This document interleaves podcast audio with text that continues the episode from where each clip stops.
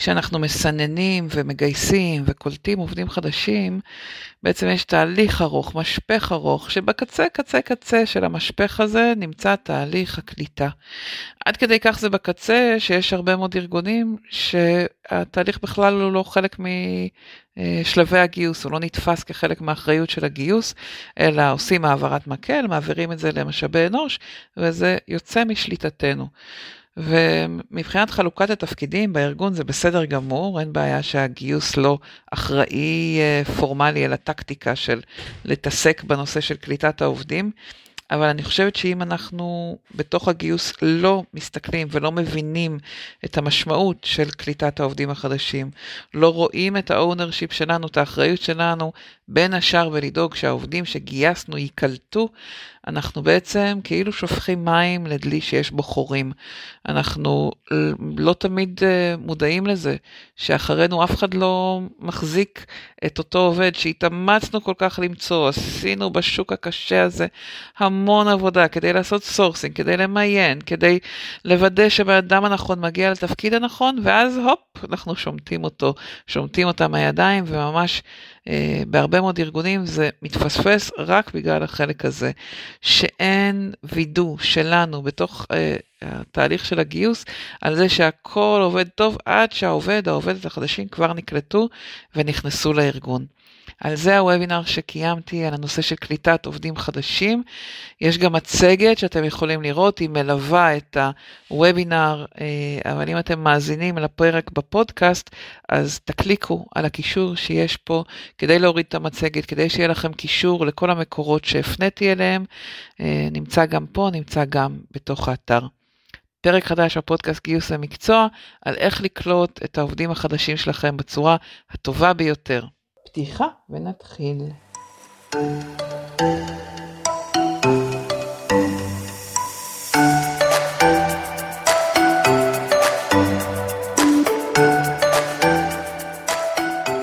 ובוקר טוב וברוכות הבאות וברוכים הבאים ואנחנו בוובינר על הנושא של קליטת עובדים חדשים.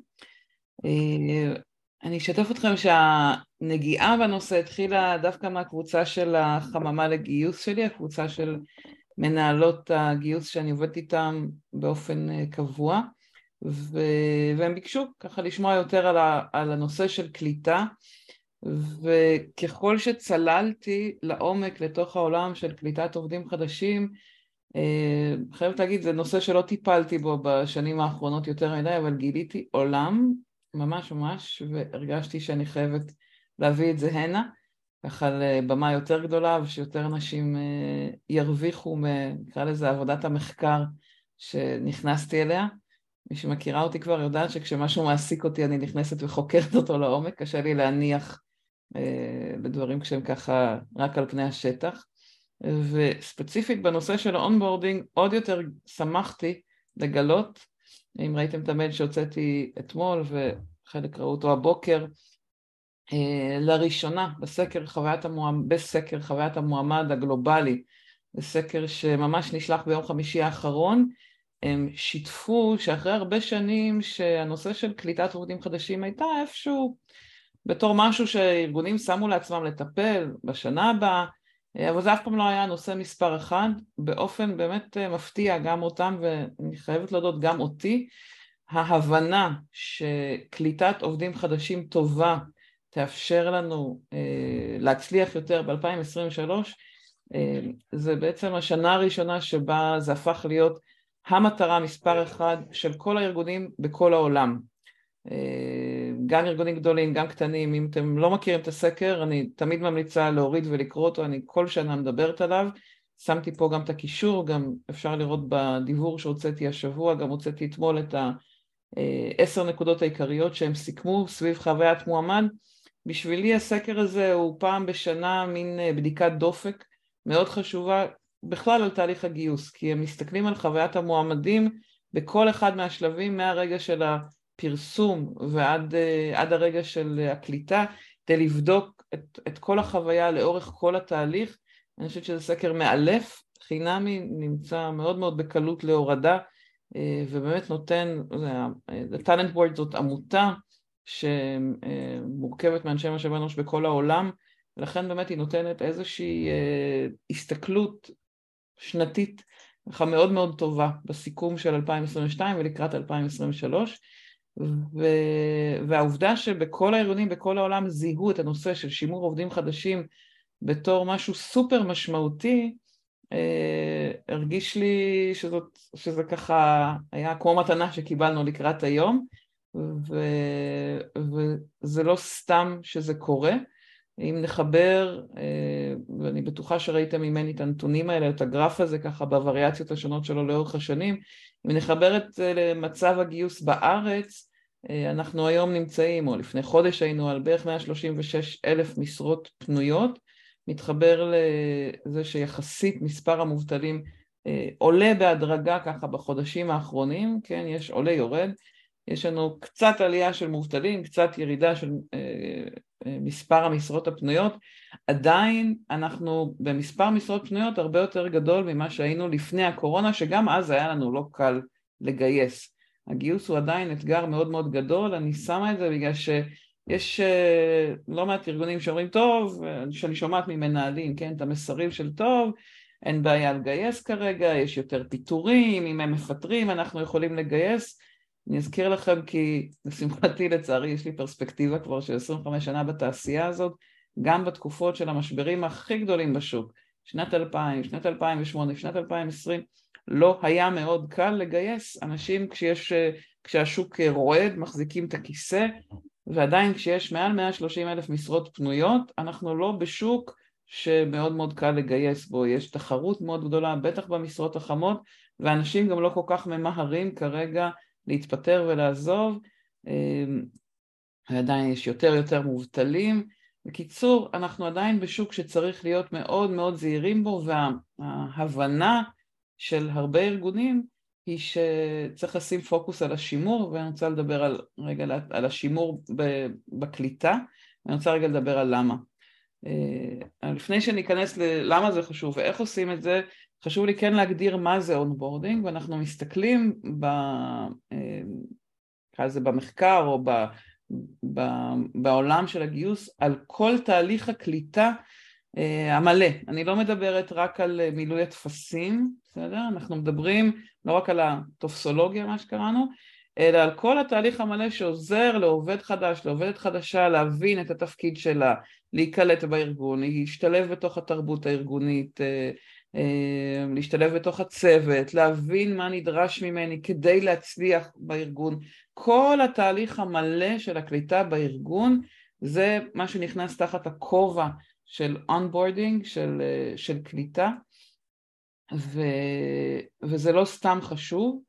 אה, כשאנחנו, כששאלתי לא מזמן בסקר שלי עד כמה אתם מרוצים, מרוצות מאיך שקליטת העובדים היום מתרחשת אצלכם בארגון, קרוב ל-60% אמרו שהם לא מרוצים, אני שמה 1 עד 3 בתור לא מרוצים ו-4-5 בתור בסך הכל מרוצים, אה, זה ככה השימוש בסקאלה של 1 עד 5 זה בדרך כלל הפרשנות שלה, אה, זה אומר שבאמת רוב המשיבים, כן, 80 ומשהו, 85 ארגונים אה, שהגיבו, אנשי משאבי אנוש שהגיבו זה מספר יחסית גדול, זה, זה באמת אומר שיש פה משהו שיש לרובנו פער לגביו.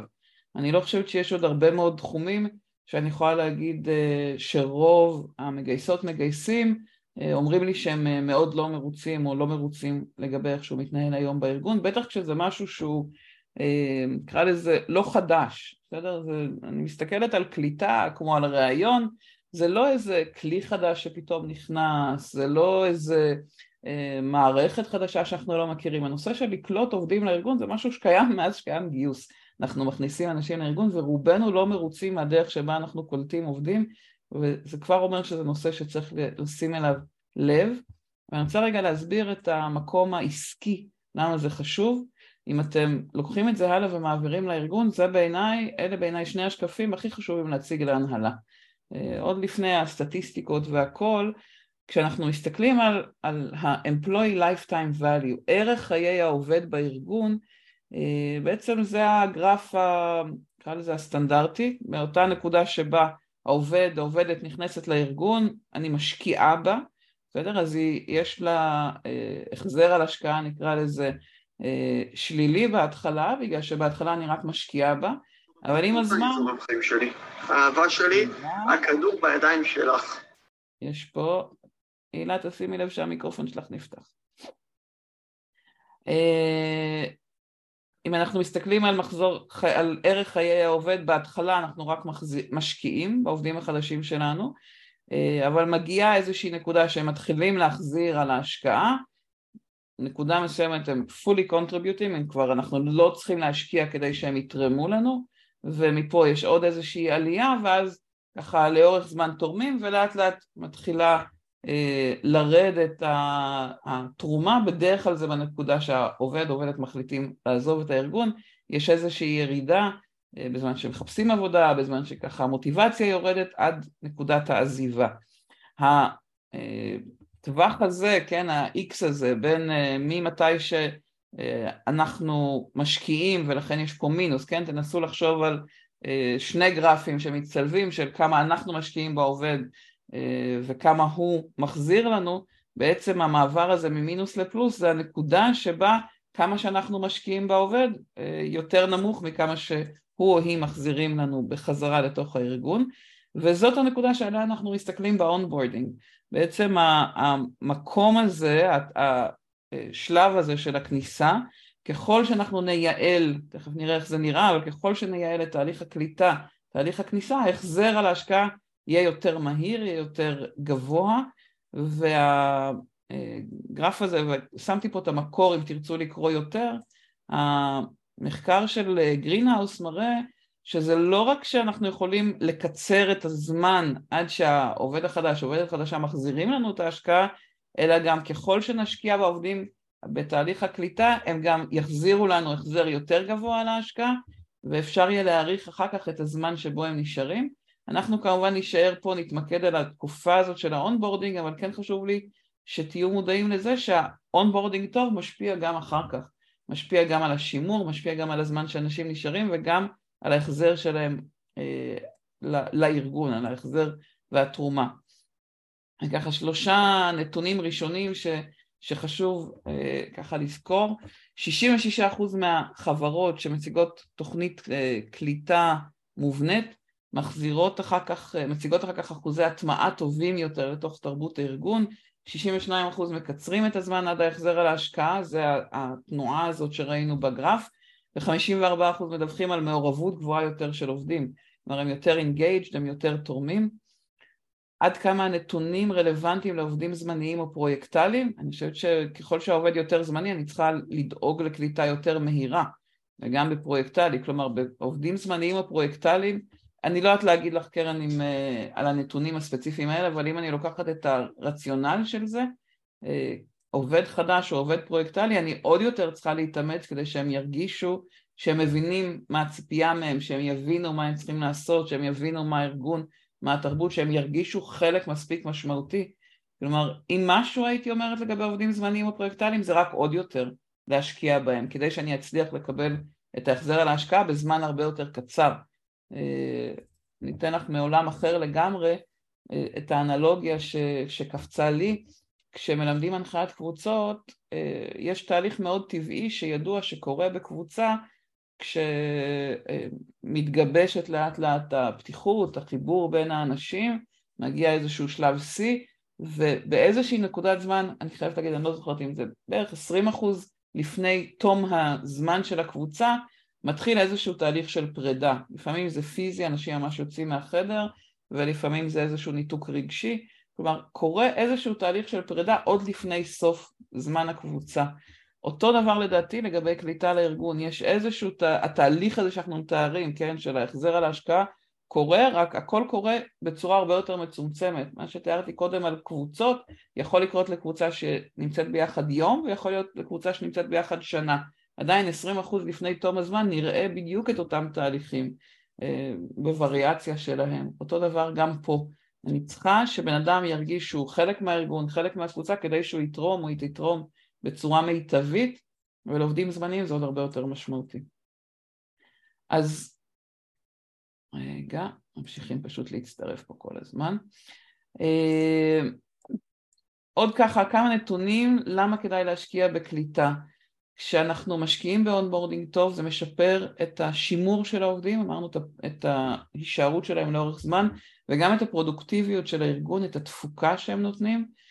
אה, הנתונים, והבאתי פה גם 17, גם 20 אחוז, אה, אה, אני יודעת שחלק הגיבו וכתבו לי שזה נשמע יחסית גבוה, חשוב להגיד זה ממוצע, יש ארגונים שבהם זה עוד יותר גבוה מזה, יצא לי לפגוש לא מעט, לצערי, ויש כאלה שזה כמובן יותר נמוך מזה, אבל בממוצע 17-20 אחוז עוזבים את העבודה במהלך, במהלך שלושת החודשים הראשונים, זה גם פרק הזמן בעיניי שנכון לבדוק, אה, לפחות הבסיסי, מה קורה לעובדים בשלושה חודשים הראשונים אצלכם, אה, ככל שזה תפקיד שהתחלופה בו יותר מהירה אז באמת מסתכלים על שלושה חודשים, ככל שזה תפקיד שהתחלופה בו היא הרבה יותר איטית, נשארים שנה, שנתיים, שלוש, אז הרבה ארגונים מסתכלים על שנה ראשונה, אבל שלושה חודשים זה ככה אה, פרק הזמן שהרוב מסתכלים עליו.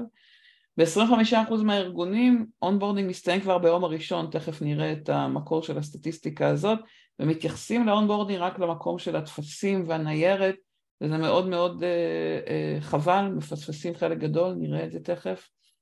Uh, עובדים שמשתתפים בתוכניות אוריינטציה, יש להם 69% יותר סיכוי להישאר לפחות שלוש שנים בארגון. כלומר, תחשבו על ההשקעה בהתחלת הדרך, כמה הרבה זמן אחרי היא עוד מחזירה. יצא לי ממש לא מזמן להיות בהדרכה בקבוצה, שמישהי שם אמרה שכשהיא נכנסה לארגון היה לה כל כך רע, שהיא הייתה בטוחה שהיא תוך אה, שבוע או שבועיים, אה, מה היא אמרה? סליחה, עד סוף החודש אני כבר לא פה.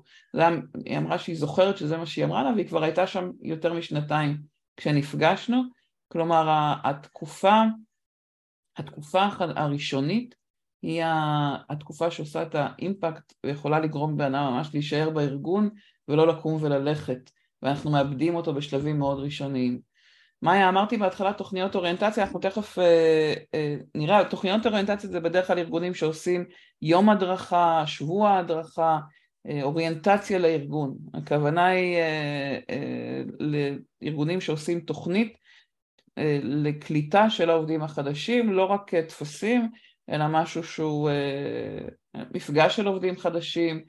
אה, אני יכולה להגיד לך שבעבר שלי בתוך הארגון אז זה נע בין תקופות ש... שמפגש היה יום למפגש היה ממש קורס של שבוע ראשון בכניסה לארגון, מאוד תלוי בכמה עובדים נכנסים, אבל הכוונה בסעיף הזה, ממה שאני מבינה, זה איזושהי תוכנית של בואו נכיר לכם את התרבות של הארגון, את האנשים בארגון, ככה איזשהו מפגש, ובסקר לעובדים, יכולים לראות פה את המקור, 88% מהעובדים מאמינים שהחברה לא עושה עבודה מספיק טובה ב onboarding ובקליטה, ואנחנו נראה תכף את, ה, את המשמעות של זה ב, אה, מהצד של העובדים.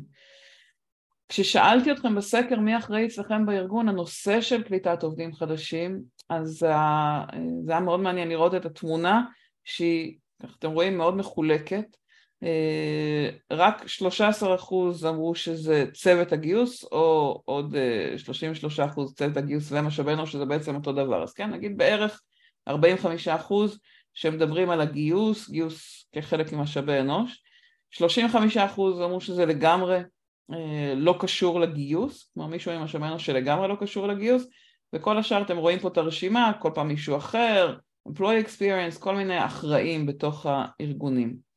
אני, אה, ליאת לשאלה, אני תמיד מעלה את המצגת בתוך האתר, אז אם תיכנסו לאתר בוובינארים, תמיד יש גם את ההקלטה וגם את המצגת להורדה, אתם בהחלט מוזמנים להשתמש בה, ולכן אני גם שמה בתחתית של כל שקף עם סטטיסטיקה את המקור כדי שתוכלו להוריד ולקרוא יותר ולהבין מאיפה לקחתי ולשתף אה, אם יש לכם עוד אה, מידע שמעניין אתכם שם.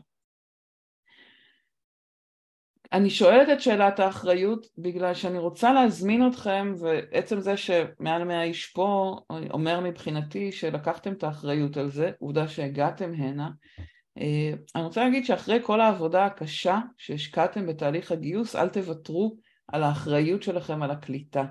אה, לא סתם סקר חוויית המועמד מסתכל ושואל את המועמדים עד מתי אתם מרגישים שחוויית המועמד שלכם ככה עוד אה, אה, משתנה, עד כמה אתם מסתכלים על הארגון עדיין מעיני המועמד והם מסתכלים, או הפידבק גם מצד העובדים שעלה שם, זה משלב ה pre, pre, סליחה, pre גיוס, כאילו משלב הגשת המועמדות בכלל המודעה הראשונה שהם רואים ועד השלב של ה onboarding, עד השלב של הקליטה לאורך כמה חודשים לתוך הארגון, לפעמים אפילו עד שנה.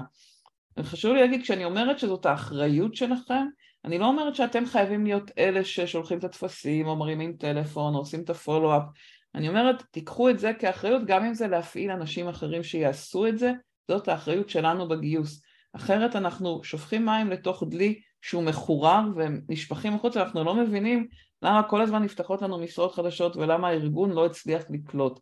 זה לא שאני אומרת שאתם עשיתם עבודה חלילה לא טובה בגיוס, אני אומרת, יש פה המשך של התהליך, שככל שאנחנו משקיעים בלוודא שהוא עובד כמו שצריך, וננסה לתת לכם היום כמה טיפים, כלים, אז יהיה לכם יותר uh, uh, הצלחה בגיוס, אנשים יישארו לאורך יותר זמן, לא תצטרכו לרוץ ולגייס שוב למשרות שנפתחו מחדש.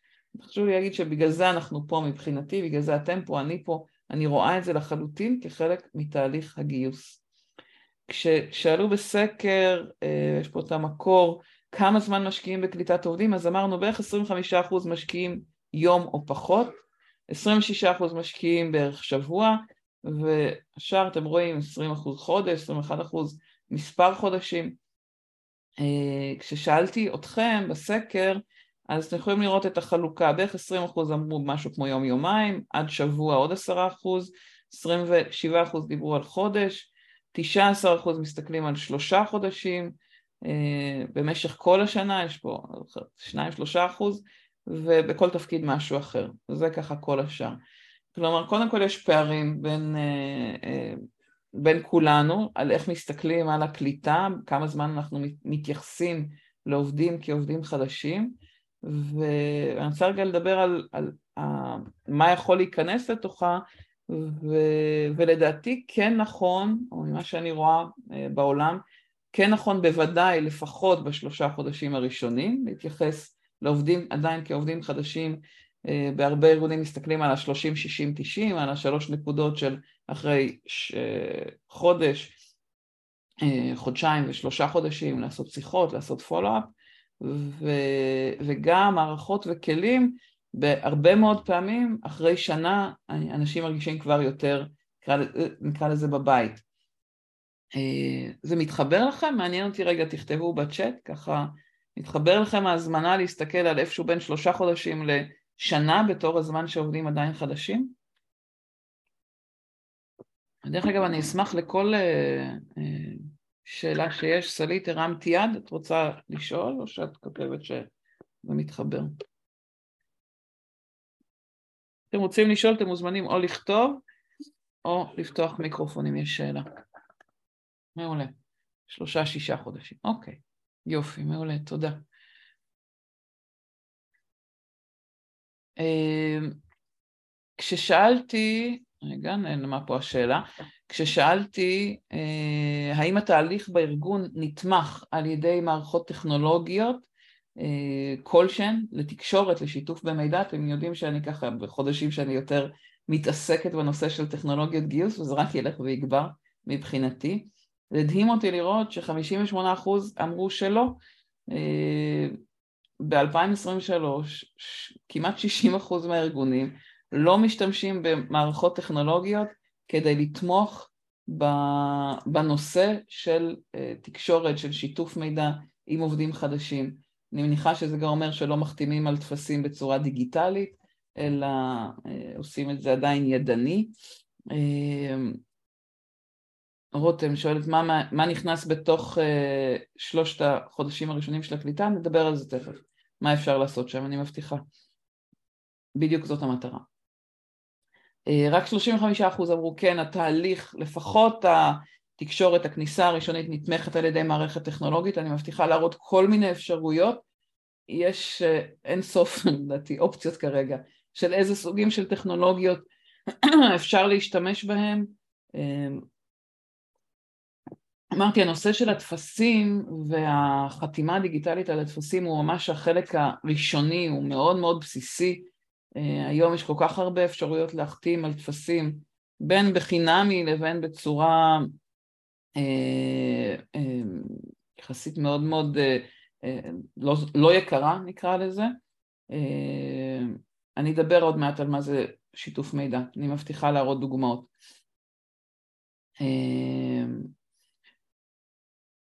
תכף אני אתייחס למה שאתם כותבים. אני רואה שאתם כותבים, עוד שנייה אני אתייחס. כששאלתי אתכם מה הכי חסר לכם בתהליך הקליטה, התשובה מספר אחת הייתה אוטומציה. אז אני רוצה רגע שתסתכלו על החיבור בין שני הדברים האלה ולראות שאם היום אתם לא עובדים, לא עם שום מערכת טכנולוגית בכלל, נגיד אפילו רק על חתימה על טפסים דיגיטליים, אה, זה לחלוטין המקום הראשון ששווה להיכנס אליו, כי הוא מאוד מאוד פשוט, הוא לא יקר, והוא משפר את התחושה בצורה מאוד מאוד משמעותית של אנשים שעוד לפני שהגיעו שמנו בצד את הטופסולוגיה, אני עוד זוכר את הימים הראשונים שלי בארגון, ערימת הטפסים שהייתי צריכה לחתום, כשהיינו בגיוס כל הפרוצדורה של להחתים על טפסים דיגיטליים, אה, טפסים פיזיים לפני עשרים שנה, היה מאוד ברור כי לא היה שום אופציה אחרת. היום ארגונים שעדיין מתעסקים בלמלא את הפרטים בצורה ידנית כשיש כל כך הרבה מערכות דיגיטליות, אני חושבת שזו טעות מאוד מאוד גדולה. ולא סתם זה הדבר אה, שרובכם שמתם בתור הדבר מספר אחד שמעסיק אתכם שהייתם רוצים אה, אה, לגעת בהם. אני, אני לא יודעת להגיד כרגע סלית על איזה מערכת מתממשקת עם חילן, אבל זה לא בעיה לבדוק, לא עם, גם עם חילן וגם עם, בתוך הקבוצות, בהחלט שווה להתעסק. שרון, הנתונים הסטטיסטיים, קבוצת המדגם משתנה בכל נתון שהבאתי ולכן הבאתי גם את המקור כדי שתוכלו לראות אם זה מעניין אתכם לחקור יותר מאיפה זה מגיע. ובחלק שראיתי נתונים שונים שמתי כמה מקורות. אז זה יאפשר לכם לעקוב ולראות כמה מקורות שיש. אמ, אחת השאלות שקיבלתי מכם הכי הרבה תגובות, בסקר שלי דרך אגב המדגם היה 85 איש. אה, שאלתי מה מעכב אתכם היום בארגון בשינוי תהליכי קליטת אה, העובדים, כלומר אם אתם לא מאוד מרוצים, אז הנחתי שאולי הרבה דברים מעכבים, ואם יש דברים שרציתם לעשות ועוד לא עשיתם, אז זה היה מעניין לראות שהיה שינוי, אה, הבדלים מאוד מאוד גדולים בתוך הקבוצה, בערך 30 אחוז דיברו על תקציב ועוד 27 אחוז, 28 אחוז דיברו על חוסר הסכמה של מנהלים, היה פה עוד כמה שסימנו את זה שזה לא באחריות הגיוס, או שאין כלים רלוונטיים בעברית, אה, ושמחתי לראות כי לדעתי זה המצב אצל הרבה שלא חשבו על זה או לא התעסקו בזה אף פעם.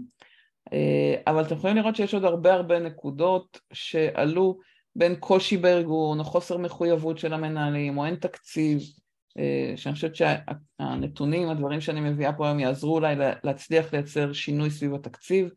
בין זה שלא יודעים איך, אז אולי גם היום נקבל ככה כמה רעיונות. אה, יש הרבה שדיברו על זה שהם בדיוק מתעסקים בזה כרגע, שזה נהדר, זה פוקוס מצוין לשנה הקרובה.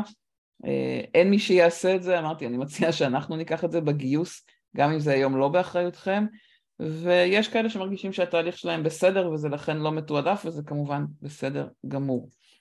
אבל אני כן רוצה להראות מה קורה כשאנחנו שואלים את העובדים ולמה בעיניי זה כל כך חשוב מעבר לנתונים, נקרא לזה העסקיים שכבר שמנו. אה, בסקר הזה שאלו את העובדים מה היה יכול לגרום לכם אה, להישאר יותר, סקר שעשו לעובדים שעזבו בשישה החודשים הראשונים שלהם בתפקיד. 23 אחוז דיברו על זה שאם היו נותנים להם אה, נהלים יותר ברורים והסבר יותר ברור לגבי אחריות בתפקיד זה היה גורם להם להישאר. 21 אחוז דיברו על הדרכות יותר אפקטיביות, איזשהו חבר, חברה לעבודה תומכים יותר, שיכירו בתרומה שלי ויותר תשומת לב מהמנהלים או מהחברים לצוות. זה חמשת הנקודות המרכזיות. ואם שאלתם קודם מה זה אומר אה, תהליכי קליטה שנמשכים על פני שלושה חודשים, חצי שנה ואפילו שנה, ההדרכות האפקטיביות יותר, הליווי החברתי, ההכרה בתרומה שלי, להצליח לתת משימות שאפשר אה, להגיד לעובדים החדשים כל הכבוד כבר אחרי כמה ימים, כבר אחרי שבוע, איזה יופי שעשית, כל הכבוד על מה שתרמת, אפילו כשזה עוד משהו מאוד מינורי, זה חלק מהדברים שעוזרים לאנשים להרגיש שאני יותר בבית. כלומר, תדמיינו את הבן אדם שנכנס לארגון חדש באיזה מקום מאוד מאוד לא יציב. אני, הדימוי שלי הוא מין אה, אה, אונייה כזאת שמתנדנדת, או כמו שיש בחדרי כושר, כן, אתם מכירים את המשטח הזה הישר שעומדים על אה, כדור, חצי כדור כזה, וצריך להתאמץ כדי לשמור על השיווי משקל, בתחושה שלי ככה מרגיש בן אדם כשנכנס לארגון חדש, אני עוד לא מכירה, אני עוד לא מבינה, אפילו לא יודעים איפה השירותים, איפה החדר אוכל, אה, מה, מה אני אמורה לעשות, איך אנשים מגיבים, מי מגיב איך. אתמול דיברתי עם מנהלת גיוס והיא הסבירה לי ש... אם שולחים את המסמך הזה כשהפסקה הזאת כתובה למעלה, ישר יגידו לא, אבל אם שולחים את זה כשהפסקה למטה, אז, אז יש יותר סיכוי שיקבלו כן. כלומר, אפילו ניואנסים כאלה, שיכולה לדעת מישהי שהיא עשרים שנה בארגון, אבל מישהי שהרגע נכנסה לא תדע והיא תקבל תשובות שליליות ולא תבין למה. דברים מהסוג הזה, זה המקומות שאנחנו רוצים להצליח לחזק את העובדים החדשים וכמה שיותר מהר לתת להם להרגיש כאילו הם כבר הרבה מאוד זמן בארגון. כמו שראיתם קודם, מתוך סקר חוויית המועמד, אה, אמרנו שהחוויה נמשכת לכל אורך התהליך, מה pre-boarding, מלפני ועד ה onboarding, וזה חוזר על עצמו בסקר של אה, חוויית המועמדים כבר הרבה מאוד שנים. אה, זה מתחבר לזה שכשההצעה, הצעת העבודה הגיעה תוך שבוע מהראיון, הסיכוי שאנשים יפנו חברים עלה ב-79%, זה משפר את הקשר עם הארגון, כשהם קיבלו אפשרות לשאול שאלות ו, אה, ולדבר על היעדים שלהם, הם הפנו יותר עובדים. אותו דבר גם לגבי התקופה של הקליטה לארגון, כלומר תחשבו על הנושא של מהירות, תחשבו על הנושא של חיבור לארגון, כמה כשאנשים מרגישים שמקשיבים להם, שמתקשרים איתם, שמתעניינים בהם, שנותנים להם פידבק, התחושות הטובות והסיכוי שיפנו חברים והסיכוי שיישארו לאורך זמן, כל זה מחובר. כלומר, אנחנו לא יכולים להתייחס לתהליך הגיוס כתהליך שנגמר, נקטע ברגע שהבן אדם נכנס לארגון, אלא אנחנו מבינים שהחוויה משמעותית ומשפיעה לאורך תהליך הרבה יותר ארוך, וכשהם השלימו טפסים בצורה דיגיטלית דרך מערכת onboarding, הסיכוי שהם יפנו חברים עלה ב-83%. תראו כמה תהליך ה onboarding מחובר ממש אחד לאחד לנושא של גיוס, לנושא של חבר מביא חבר או עובד, אה, מועמד מביא חבר או עובד חדש מביא חבר. זה לחלוטין שני תהליכים שמסונכרנים או שהם חלק, אחד, חלק מהשני, ולכן אנחנו לא יכולים להרשות לעצמנו להתעלם מה, מהחלק של הקליטה. בסקר חוויית המועמד, רואים, יש פה את הנקודות השונות ש, שהם ממליצים אה, לקחת אליהם או לגעת בהם ב... אה, כשבונים תהליך של גיוס אפקטיבי. בעצם סקר חוויית המועמדים, מה שהם עושים זה הם מזהים את הארגונים שדורגו הגבוה ביותר בסקר חוויית המועמדים ובודקים מה הם עושים אחרת מארגונים אחרים. מה שאותם ארגונים עושים אחרת מארגונים אחרים סביב הנושא של קליטה זה קודם כל שהם אה, לוקחים אחריות על החלק הזה כחלק מתהליך הגיוס. דבר שני, הם מערבים את העובדים החדשים עוד לפני היום הראשון, יוצרים איתם קשר, יוצרים איתם engagement, יוצרים איתם אה, חיבור, אה, מבקשים מהם פידבק, מבקשים פידבק מעובדים חדשים, איך היה לכם, איך תהליך הקליטה, איך הולך לכם, ככה ממש מלווים את תהליך הקליטה עם בקשה של פידבק, מציעים גם להם פידבק, כלומר נותנים להם פידבק על מה עבד טוב, עובד בינתיים טוב, זה יכול להיות ה-30-60-90, אבל ה-30-60-90 בדרך כלל קורה דרך משאבי אנוש, ואני חושבת שפידבק הרבה יותר מעניין לרוב העובדים זה דווקא מהמנהלים הישירים, קבל פידבק, איך הולך הקליטה. במקביל לזה שהם עושים את השיחות ה-one on one הרגילים, המקצועיים, לוודא שיש פידבק קבוע שמקבלים על איך הולכת לך, איך הולכת לך הקליטה שלך, שעושים איתם תיאום ציפיות אה, מיד אחרי הכניסה, מיד אחרי הגיוס, יש פה את המונח הזה Keep re-recruiting, אה, ואם יצא לכם לעקוב אחריי בחודשים האחרונים, זה מונח שעלה מהדוח של מייקרוסופט, אה, אה, שניתחו, אני מתלבטת עם אלפיים או מאתיים אלף, סליחה שאני לא זוכרת את המספר, אבל כמה אלפי עובדים, ושאלו אותם מה גורם להם להישאר בארגון, והם דיברו על זה שהחוויה שמגייסים אותי מחדש, שעושים לי ניוד פנימי, שמתעניינים בי, שרוצים לאפשר לי להתפתח, זה הדברים שככה עלו מאוד חזק מתוך הסקר של מייקרוסופט, שגורמים לארגונים להצליח לגייס ולשמר יותר עובדים בתקופה הנוכחית, אה, ושמחתי לראות את זה ככה עולה פה בתוך הסקר חוויית המועמד. דרך אגב, סקר חוויית המועמד תמיד בודק גם מהצד של הארגונים וגם מהצד של המועמדים, ככה איפה, איפה שניהם מתנקזים. ובעצם ההסתכלות על מעבר לבנייה של חוויית עובדים. כלומר, אם היינו, אה, אם היינו מתחילים, אם, אם התחלנו בהתחלה בהתעסקות בחוויית המועמדים, המעבר לחוויית עובדים, אה, יש ארגונים שממנים אה, אחראי ל-employee experience, יש תפקיד שיחסית חדש בשוק ואנחנו רואים אותו יותר ויותר, וגם אם אין מישהו שזה ה-ownership שלו, אז האחריות הזאת בתוך סל האחריות של אנשי HR או גיוס, היא חלק שחשוב לוודא שקורה, המעבר הזה שממשיכים לשים לב לחוויית העובדים. אני רוצה לראות אם יש שאלות שלכם שפספסתי. זה לא שמייקרוסופט ממשיכים לגייס את העובדים, מייקרוסופט עשו סקר לאלפי עובדים בכל העולם ושאלו אותם מה עוזר לכם אה, להישאר בארגון, מה גורם לכם לקום ולעזוב, מה חשוב לכם, כן? זה היה סקר, אני לא זוכרת איך הם קראו לדוח, אבל משהו סביב ניהול משאבי אנוש בעידן החדש, בתקופה הזאת, והמונח שהם שמו היה re-recruit, שהם מרגישים את הצורך, אה, שהם מרגישים את הארגון כל הזמן אה, עסוק בכאילו לגייס אותם, כלומר לא יוצא מתוך הנחה שאם כבר גייסתי אותך זהו את שלי ואז פתאום אני נורא מופתעת כשאת קמה ועוזבת, אלא אה, אני מציעה הזדמנויות לניוד פנימי, אני מציעה הזדמנויות לקורסים, להתפתחות, אני כל הזמן בודקת איתך, איתך, מה הדבר הבא שמעניין אותך, אה, בסדר? זה, תגידו אם זה עונה לשאלה של הנושא של re-recruit. אוקיי? ואם זה לא דוח ש, שקראת, מורן, אני לא אני חושבת שזה, שאת בת, אבל אם זה לא דוח שקראת, אז אני ממליצה אה, להוריד אותו ולקרוא אותו, שיתפתי אותו כמה פעמים, אפשר לכתוב לי, אני אשתף אתכם בשמחה. אה, אסטיה כתבת שמרגיש נורא להתייחס לעובדים שנה, כחודשים עד שנה בחברה קטנה.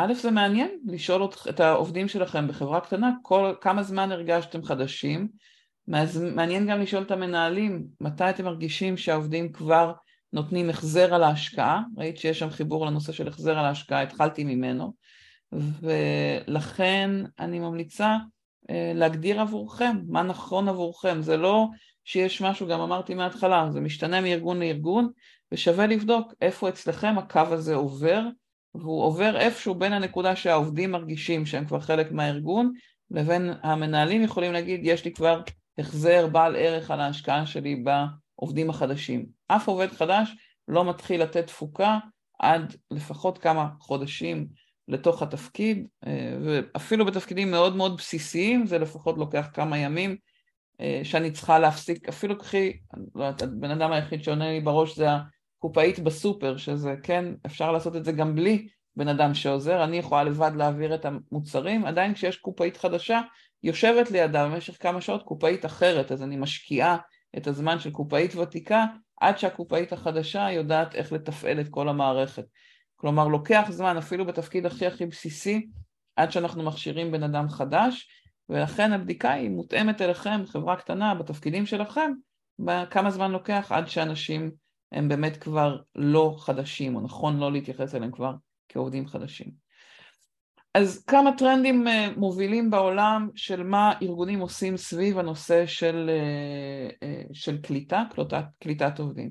קודם כל אמרנו מתחילים עוד לפני הקליטה, עוד ב pre-boarding, לתת להם מידע, לתת להם לקרוא סרטונים, מידע מקדים על הארגון, אתר, מאמרים, חומרים, כמה שיותר חומרים שירגישו מוכנים אה, לבאות, יש כאלה ששולחים פרחים, איזושהי מתנה פיזית, משהו למשפחה, אה, חלק שולחים תוכן דיגיטלי, והמון המון, אני רואה שביום הראשון מחכה לארגון, לעובד, עובד, סליחה, עובד עובדת החדשים, התיק, כל הציוד הממותג, ואני רוצה לשאול, אם אתם ממילא הולכים לתת, למה לא לתת את זה לפני? למה לא לתת לי את התחושה של עוד רגע את מגיעה, בואי קחי את התיק, שכבר ביום הראשון תוכלי להגיע עם התיק שלך למשרד, למה רק כשאני מגיעה למשרד שווה את ההשקעה הקטנה, אה, פשוט של לשלוח את זה פיזית הביתה, ואני כבר מגיעה עם איזושהי התרגשות עוד לפני שהגעתי פיזית.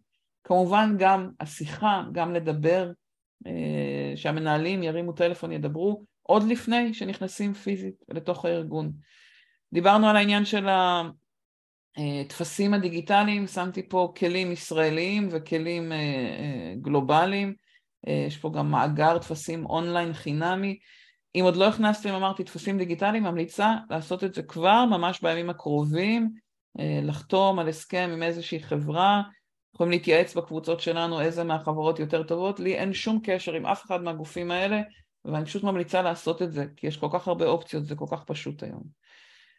עוד uh, טרנד שראיתי ככה מומלץ עליו וקורה בכמה ארגונים זה הנושא של היחס האישי, משהו שנותן לי להרגיש מיוחדת כבר מהיום הראשון uh, ולמשל דיברו על פתקים בכתב יד שהמנהל מנהלת uh, כותבים, למשל זה ששמו לו פה את השם שזה משהו שהוא מרגיש יותר אישי. שמו דברים שהם יותר מותאמים, לפעמים שמים ממש את השם על המחברת, יש דברים שהם יחסית מבחינה אה, כלכלית, כן, אם כבר הכנתי מתנה להוסיף פתק זה לא עולה לי שקל, אה, אם הוספתי מכתב מהמנכ"ל זה לא עולה שקל, אבל יש משהו נורא אישי שמרגיש מחבר, ולפעמים דווקא הדברים האלה שהם יותר אישיים, הם לא לוקחים כסף, אבל הם כן מראים שמישהו ישב וחשב עליי עוד לפני שאני מגיעה, אה, עושים את, ה... עושים את כל ההבדל. אני לא מספרת על זה הרבה כי זה מביך אותי, אבל ביום הראשון שאני הגעתי לאינטל היה לי איזשהו וירוס של בטן או משהו באמת, לא רוצה להיכנס לתיאורים הגרפיים, אבל זה היה מאוד מאוד לא נעים, נגיד את זה ככה.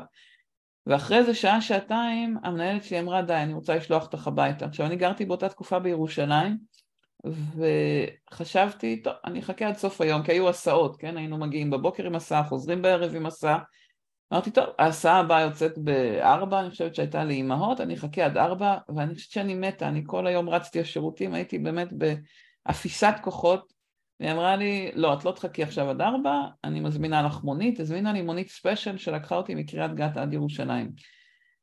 אני לא יכולה להסביר לכם כמה הרגשתי מיוחדת מהיום הראשון, זה לא, זה לא היום הראשון שלי בארגון ממש, הייתי כבר ש, שלושה שבועות אז, אבל ישבתי בירושלים במשרדים, זה היה היום הראשון בקריית גת, חודשים אחר כך עוד צחקנו שהייתה לי אלרגיה למשרדים בקריית גת, אבל פשוט היה איזה וירוס כזה של יום אחד, אבל החוויה הזאת שמוצאים מונית ספיישל בשבילי מקריית גת לירושלים, נתנה לי להרגיש מיוחדת מהיום הראשון, הייתי ג'וניורית, סיימתי לפני דקה תואר, ממש אה, היה לא טריוויאלי בעיניי, גם היום אני רואה את זה כמשהו שהוא באמת אה, היה מאוד רגיש מצד אותה מנהלת, אה, ובמקום לדרוש את ההחזר על ההשקעה, כאילו השקיע בי יותר, אבל זה גרם לי להיות אסירת תודה, אתם רואים, אפילו עד היום. אה, בכנס שעשינו, כנס הגיוס שעשינו ב-2017, נטע נחום, שהיום היא VPHR בסיגניה, ובזמנו היא הייתה VPHR בקמינריו, דיברה על, על הנושא של קליטת עובדים חדשים ושמה את המונח אפקט הוואו, ש, שאהבתי אותו, ודיברה על זה שאני רוצה שבאמצע היום, באמצע היום הראשון העובדים החדשים יתקשרו ייכנסו לאיזה מקום שקט, ייכנסו למשפחה ויגידו וואו, איזה יום מדהים היה לי או יש לי בינתיים. אמ, ולשים את זה כמטרה, מה אני יכולה לעשות ממש בשעות הראשונות כדי שאנשים ירגישו כל כך, וואו, ירגישו כל כך uh, עטיפה ש... uh, שהם אפילו ירימו טלפון למשפחה ויגידו את זה. ואני חושבת שזה משתנה מארגון לארגון ואני לא אכנס להרצאה שנטע נתנה בזמנו אבל uh, uh, אני כן מציעה להחזיק את המטרה הזאת ככה in mind בתור איזשהו יעד שאני רוצה לשאוף אליו. Uh, עוד טרנד מעניין זה הנושא של הקליטה מרחוק, יש עדיין ארגונים שקולטים, בוודאי אם אתם קולטים בארצות הברית, בעולם, עושים remote onboarding, והארגונים האלה הכניסו, אם דיברנו על עוד כלים טכנולוגיים חוץ מהחלק של הטפסים, הם הכניסו ערוצים ומקומות שבהם העובדים החדשים יכולים לשתף חוויות, פשוט לדבר על איך הולך להם ולקרוא על הארגון, איזשהו ערוץ פתוח לתקשורת במהלך התהליך. זה יכול להיות ערוצי סלאק אה, לספר על הכניסה שלי לארגון, זה יכול להיות קבוצת וואטסאפ, זה יכול להיות בלוג כזה שמזמינים אה, את העובדים החדשים לדווח. ניצה שואלת בארגון גדול ומפוזר כלל ארצית אם יש משהו ספציפי שהייתי ממליצה בשביל להשיג את אפקט הוואו, קודם כל להגדיר איזשהו אה, אה, מודל שהוא נכון לכולם, וואו רגע יש פה תגובה מאוד מאוד גדולה, אז הנה מורן כותבת. ארוחת צהריים, אוכלים צהריים לבד, ארגונים שמבינים ודואגים לאוכל. אז אחד, בהחלט אני מסכימה עם מורן עם ההמלצה לגבי ארוחת צהריים, שבכל הארץ, אני אחבר את זה לזה שבפיזור הארצי חשוב לוודא שעושים את אותו דבר בכל הארץ, שהמנהלים של כל הסניפים או כל הפעילויות יעשו את אותה, אה, אה, יעשו את אותו מהלך, אומרת שתהיה שם איזושהי הרגשה אה, שהיא חובקת ארגון נקרא לזה, כי יש עקרונות שמיישמים אותם, כמו שמקדונלדס את מוצאת בכל העולם, הסניף יראה אותו דבר, פחות או יותר, אז גם זה שהחוויה של הקליטה תהיה אותו דבר בכל הסניפים או בכל הפעילויות. עדי, אני לא אחזור אחורה לטפסים וחומרים כי יש לי עוד נקודות, אבל אמרתי, המצגת שלכם, אתם תקבלו אותה ומוזמנים לחזור. יש היום לנושא של הטפסים הרבה מאוד מערכות שאפשר לעבוד איתן. הרבה מהן גם מסתנכרנות למערכות HR שלכם, אז אפשר לבדוק עם מי שמציג לכם את מערכת HR, אה, איזה כלים הם ממליצים או מסתנכרנים איתם כדי שזה ייכנס ישר לתיק של העובד, וכל מה שצריך לשלוח לעובדים החדשים זה לינק אחד, הם לוחצים, הנה כל הטפסים שאתם צריכים למלא, ממלאים את הכל, טאק, הכל נשלח לתיק, בלי לשבת, בלי לבזבז זמן, בלי להחתים. אה, אני זוכרת ארגונים שליוויתי אותם ממש בשנים האחרונות, שהיו עובדות שממש בזבזו, סליחה על המונח, בזבזו על זה לא מעט זמן בחודש, פשוט בלשבת עם העובדים ולמלא ולענות על השאלות של איך למלא את הטופס, אין שום סיבה. יש היום אפשרויות לעשות את הכל בצורה דיגיטלית ואני אציג תכף עוד כלים שאפשר לעבוד איתם. אבל אני שמה רגע את הנושא הזה של התקשורת ולזכור שהיום אנשים הרבה יותר בקלות משתפים, אני רוצה לתת להם מקום שאני רואה ושהוא מרוכז בתוך הארגון, שהם לא סתם יכתבו בפייסבוק או בלינקדאין, אה, אף אחד לא הזמין אותי לארוחת צהריים, אם ניקח את הדוגמה של מורן קודם, או וואו איזה כיף היה לי, כן? וואו איזה כיף היה לי, נהדר שיכתבו שם. אבל אה, שאני לא רוצה שהם יכתבו אה, את הדברים שמפריעים להם במקום בחוץ בלי שאני חשופה לזה. ואמרה לי פעם אה, מנהלת גיוס, היא אמרה אני אפילו לא עקבתי אחרי העובדים החדשים עדיין בפייסבוק, או עוד לא התחברנו, אז הם כתבו ואפילו לא יכולתי לראות מה הם כותבים. ליצור להם איזשהו ערוץ שדרכו הם יכולים לשתף ולהגיד להם את זה מראש. אה, אני אראה תכף את ג'ונו ג'רני למשל, ובג'ונו ג'רני מציעים ממש ערוץ שדרכו משתפים מידע לאנשים עוד לפני הכניסה, והם גם נותנים שם את האפשרות של תקשורת, או מחברים את זה לערוצי תקשורת. למשל, אם חיפשתם כלים, זה יכול להיות אחד הכלים. בהחלט תודה על ההצעה, מורן. אה, מתי, טפסי קליטה טובים, אם תיכנסי לדוח הראשון שהצגתי של Greenhouse, תורידי אותו, היו שם אה, כמה אה, דוגמאות טובות בעיניי של מה אפשר להכניס. אז ממש תורידו את הדוח של Greenhouse, אני חושבת שיש הרבה מה לקחת ממנו. עוד טרנד שהוא חשוב, שטוב לשים לב אליו, ואם, ותורידו פשוט את כל הקישורים ששמתי, ממליצה לכם, יש פה המון המון דוחות באמת אה, טובים. Uh, הנה נסטיה נותנת עוד רעיון סביב הנושא של צהריים. טרנד נוסף זה הנושא של הכל אישי, זה לא שכל העובדים מקבלים את אותה חבילת קליטה, אלא אני בונה את האינטראקציה שהיא מותאמת אישית, מותאמת לעובד, לעובדת, לתפקיד, אה, מותאמת לרמת התקשורת שאני רוצה שהם ידעו. יש הבדל בין עובדים שיושבים מול מחשב ועובדים שמסתובבים בשטח, ואז לפעמים ארגונים מפתחים אפליקציה או מטמיעים אפליקציה לתקשורת פנים ארגונית. אה, לתת להם תרשימי זרימה שיבינו את המסגרת שהם פועלים, לעשות להם הדרכות וידאו מותאמות אישית, אה, באמת לבנות מנגנון, שמתי פה, סליחה, שמתי פה את ה...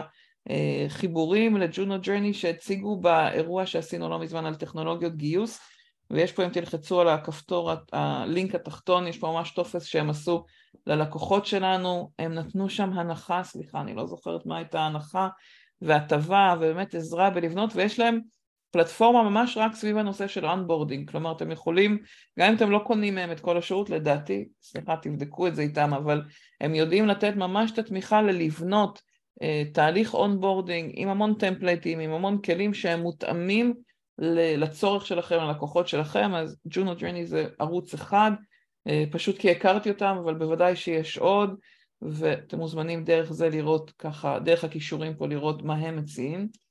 אה, התהליך שמומלץ הוא בעצם איזשהו מיפוי כישורים ראשוני של אותו עובד ולהתייחס לכניסה לארגון לא רק לחודש הראשון, חודשיים עד שתהיי, אה, נקרא לזה תפקדי טוב בתפקיד שאת עושה כרגע, אלא עד שאני אוכל, אה, עד שתמשיכי להתפתח בתוך הארגון, זה הרי-ריקרוטינג שדיברנו עליו, כלומר איזושהי הבנה שכשעובד נכנס אליי לארגון הוא מתחיל איזשהו מסלול ולאורך כל חיי, כל הזמן שאני בארגון אני רוצה להמשיך לפתח את אותם עובדים גם עבור התפקיד הראשוני שהם נכנסו אליהם, אליו, אליו סליחה, וגם בהמשך לתפקידים הבאים, גם הנושא של shadowing, job shadowing, לצפות על מישהו אחר, גם הנושא של הקליטה היותר חברתית צוותית, בהרבה ארגונים ממנים באדי, מכשירים את הבאדי, את המנטור, מישהו שתומך, שמלווה, מלווה מקצועית, חברתית, דיברנו על הנושא של ארוחות, נושא של one on one קבועים, uh, ישיבות, שיחות אישיות עם המנהל הקולט, אבל הליווי. אמרתי, אני עושה את ההפרדה בין השיחות המקצועיות, שאני יושבת ונותנת משימות ושואלת איך, איך uh, התקדמה המשימה שלך, אבל שיחות אישיות שעוזרות לבדוק את הקליטה, לבדוק איך הולך לך בתוך הארגון, אוקיי? יש פה חלק מקצועי, יש פה חלק של ההתפתחות האישית, יש פה חלק של ההשתלבות החברתית והתרבותית, והמודל האחרון שרציתי להציע פה, ויש פה את הקישור אה, לדוח של גרנר, זה מודל מאוד, אה, שיש פה המון המון פרטים, אז אם זה מעניין אתכם אתם יכולים להוריד את הדוח. גרטנר אחת חברות הייעוץ הגדולות בעולם, והם הציגו את התוכנית שמאפשרת לקלוט בצורה וירטואלית עובדים, אני חושבת שהיא תוכנית סופר רלוונטית גם כשקולטים עובדים אה, פיזית, והם דיברו על ארבעה מרכיבים חשובים, אחד שהיא תהיה אינטואיטיבית, מאוד פשוטה, לא משהו שהוא מאוד מורכב ומעמיס. שתיים, שהיא תהיה אינטראקטיבית, שהיא תאפשר ככה אה, שיחה שיש בה תקשורת, לא רק לתת רשימה, ערימה של אה, חוברות, קבצים, סרטונים ולכו תלמדו, אלא משהו שיש בו גם אינטראקציה, אפילו כשזה היברידי או אונליין.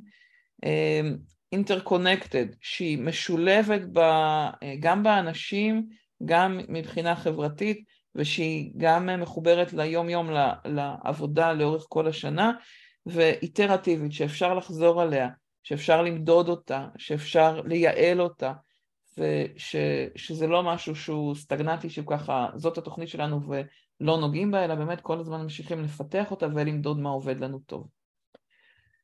ואני רוצה אה, ניתן עוד עיקרון אחד שדיברנו עליו קודם, אבל רגע רק להראות את ה, לפחות את התפיסה שלי, ואחרי זה אני רוצה לשאול אתכם מה לקחתם מהסשן היום. אמ, והמודל הזה שאורקל בזמנו הציגו של מסלול חיי העובד והמועמד הוא אחד, ה, אחד העקרונות, אחת התפיסות שאני ככה משתמשת בהן, מלווה אותי הרבה שנים, זה להבין שכל עובד שלנו, עובדת, אה, גם כשהם עוזבים את הארגון, הם נשארים באיזשהו מקום עדיין המועמדים שלנו. והם אחר כך יכולים לחזור.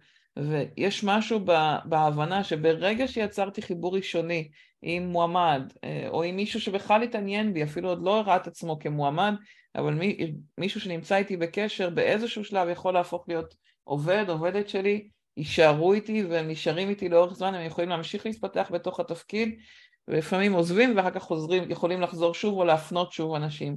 יש פה איזשהו מסלול חיים הרבה יותר ממושך מאשר רק המקום הצר הזה של הקליטה נקלט ואז זהו 30, 60, 90 ימים ובואו נש... והם כבר הופכים להיות באחריות HR ולכן אני מזמינה להסתכל ככה על משהו הרבה יותר מתמשך ועמוק שאנחנו מנסים ליצור עם העובדים החדשים שלנו.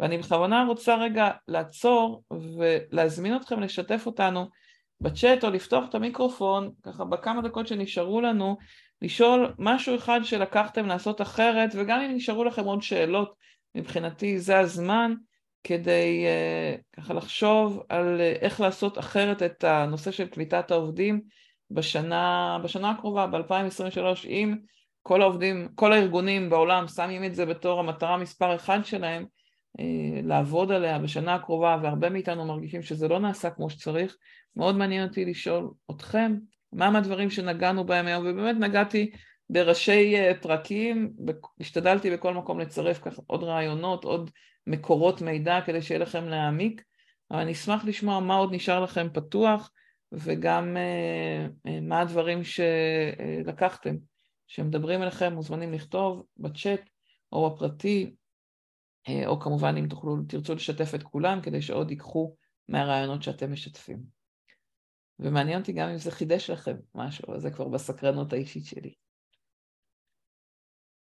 ואני אוריד את המצגת, סליחה, לא התכוונתי ככה להוריד, אלא לאסור את זה, ואני אשמח לשמוע. מוזמנים לפתוח גם את המיקרופון. היי גיתית, מה העניינים? מזמן לא נפגשנו.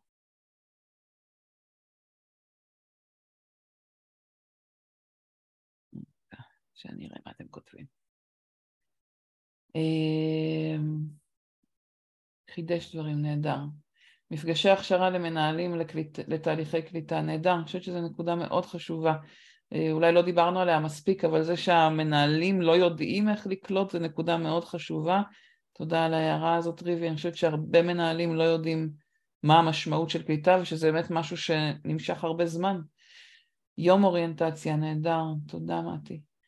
אה, אני יכולה להגיד לך שאצלנו בזמנו דווקא הקורס אוריינטציה היה מאוד משמעותי, אפילו להמשיך את זה על יותר מאשר רק היום האחד. וטוב לראות גם אותך. אה, התאמת התהליך לפי שיח וסקר עם העובדים הוותיקים נהדר, יופי. יותר דיגיטציה, תודה קרין, יופי, תודה מאיה. אה, אחרי כמה זמן אני ממליצה לעשות יום אוריינטציה? זו שאלה נורא טובה, אבל זה תלוי בכמה עובדים אתם קולטים כל שבוע, כל חודש. אה, אני יכולה להגיד לך שכשקלטנו הרבה עובדים, אז ממש היינו עושים את השבוע הראשון, שבוע אוריינטציה, בזמנו כשהייתי בתוך ארגון.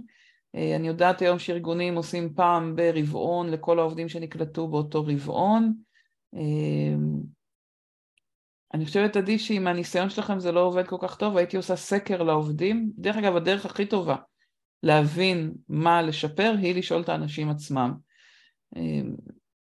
אה, אז אחד, הייתי הולכת ולאסוף כל מיני רעיונות על ימי אוריינטציה, ניסיתי לתת פה קצת רעיונות על איך לבנות. כשאני בזמנו אה, עשיתי ימי אוריינטציה בארגון, הרבה הרבה התעסקנו בנושא של התרבות, של תרבות הארגון, של להכיר את האנשים, גם של אה, מה זה אומר לקחת אחריות, היינו עושים כל מיני תרגילים סביב, אה, אה, מבחינת, נקרא לזה ייעוץ ארגוני, ממש כמו יום כזה של team building, אבל סביב הנושא של לקיחת אחריות, דברים שבזמנו היו חשובים מאוד באינטל, בתרבות של אינטל. אז צריך להבין מה התרבות שלכם, והייתי בונה ימי אוריינטציה שקשורים לתרבות שלכם. אני לא יודעת אם זה מתחבר למה שאתם עושים, אבל הכי לא קשור רק לטפסים, אלא באמת להכיר יותר את האנשים, להכיר יותר את ההיסטוריה של הארגון, כל דבר שיכול לעזור לי להרגיש יותר בבית, אבל הייתי מתחילה בלשאול את העובדים מה לא עבד, למה לא היה אפקטיבי ומה הם היו רוצים, אפילו עובדים שנקלטו לפני רבעון, חצי שנה, שנה, ולשאול מה אם היינו עושים בהתחלה היה עוזר לכם להרגיש הרבה יותר מהר, הרבה יותר בבית, מה אתם יודעים היום דווקא בפרספקטיבה, ואני חושבת שמהעובדים שלך את יכולה ללמוד הכי הרבה. תגידי אם זה עונה עדי. אה, עושים יום אוריינטציה אחת לחודש, שלוש-ארבע פעמים בשנה, אמרתי, זה קשור לכמות העובדים ש... שבאמת אתם מגייסים. עדי, תגידי אם זה ענה לך. עוד שאלות, עוד דברים שאתם לוקחים איתכם, עוד דברים שככה אה, נשארו לכם פתוחים אחרי, מאוד מאוד מעניין אותי.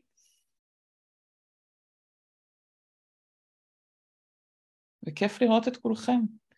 ואם לא נרשמתם ליום ב-31 לינואר, אני עושה מפגש לנושא של אה, במנהלי מנהלות גיוס, יום היכרות עם החממה לגיוס, התוכנית השנתית שלי למנהלות מנהלי גיוס, אמרתי משם בכלל כל הנושא של ה onboarding עלה, אז ב-31 בינואר בסמינר אפעל אנחנו עושים יום חינמי, וזה מפגש, זה לא קורה הרבה, זה קורה פעם, פעמיים בשנה גג, ולכן אני מאוד מאוד מזמינה את מי מכם שמנהל, מנהלת גיוס, ורוצה לה, גם להיפגש פנים מול פנים, זו הזדמנות לצאת מהזום ולפגוש אותי יחד עם קבוצה של כמה עשרות מנהלות ומנהלי גיוס. מזמינה אתכם להירשם ליום uh, ב-31 לינואר. בפרסומים האחרונים שלי, במיילים האחרונים שהוצאתי את הקישור, אם uh, לא מצאתם תכתבו לי. Uh, עמוס, אתה יכול לכתוב לי בוואטסאפ? בסדר? תודה. ואני אשלח לך את הקישור בכיף. ואפילו רציתי להגיד אפילו נרשם גבר אחד כבר, אבל יש לי עוד סימני שאלה אם הוא נרשם או לא, אני אגלה את זה היום. אז אנחנו קבוצה של נשים ואולי גם עוד אחד, נשמח לעוד גברים שיצטרפו לפורום. תודה ענבל, תודה נסיה, תודה מירי ומיכל ועמוס ומאי ומתי ושרון, מה העניינים? לא ראיתי אותך, שאת פה. וכרמית וקרים ורוני וגיתי, תודה שפתחתם מצלמות והיה כיף שהייתם פה. תודה רבה רבה רבה. בהצלחה, תודה. תודה חן, תודה ריבי, באהבה רבה. ותספרו לי, תהיו איתי בקשר, תספרו לי איך עובד הנושא של הקליטה ושאלות שעולות, ובכלל שאלות של נושאים שמעניין אתכם שנעשה עוד וובינארים, אני מאוד מאוד אשמח. שיהיה יום טוב, המשך יום מעולה. ביי לכולם, תודה רבה רבה, ביי. thank you